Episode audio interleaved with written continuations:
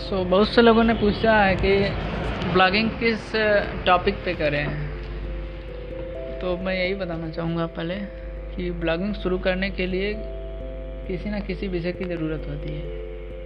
आप जिस किसी भी विषय पर ब्लॉग लिखना चाहते हैं पहले यह सुनिश्चित कर लें कि आप उस विषय पर कितना लिख सकते हैं।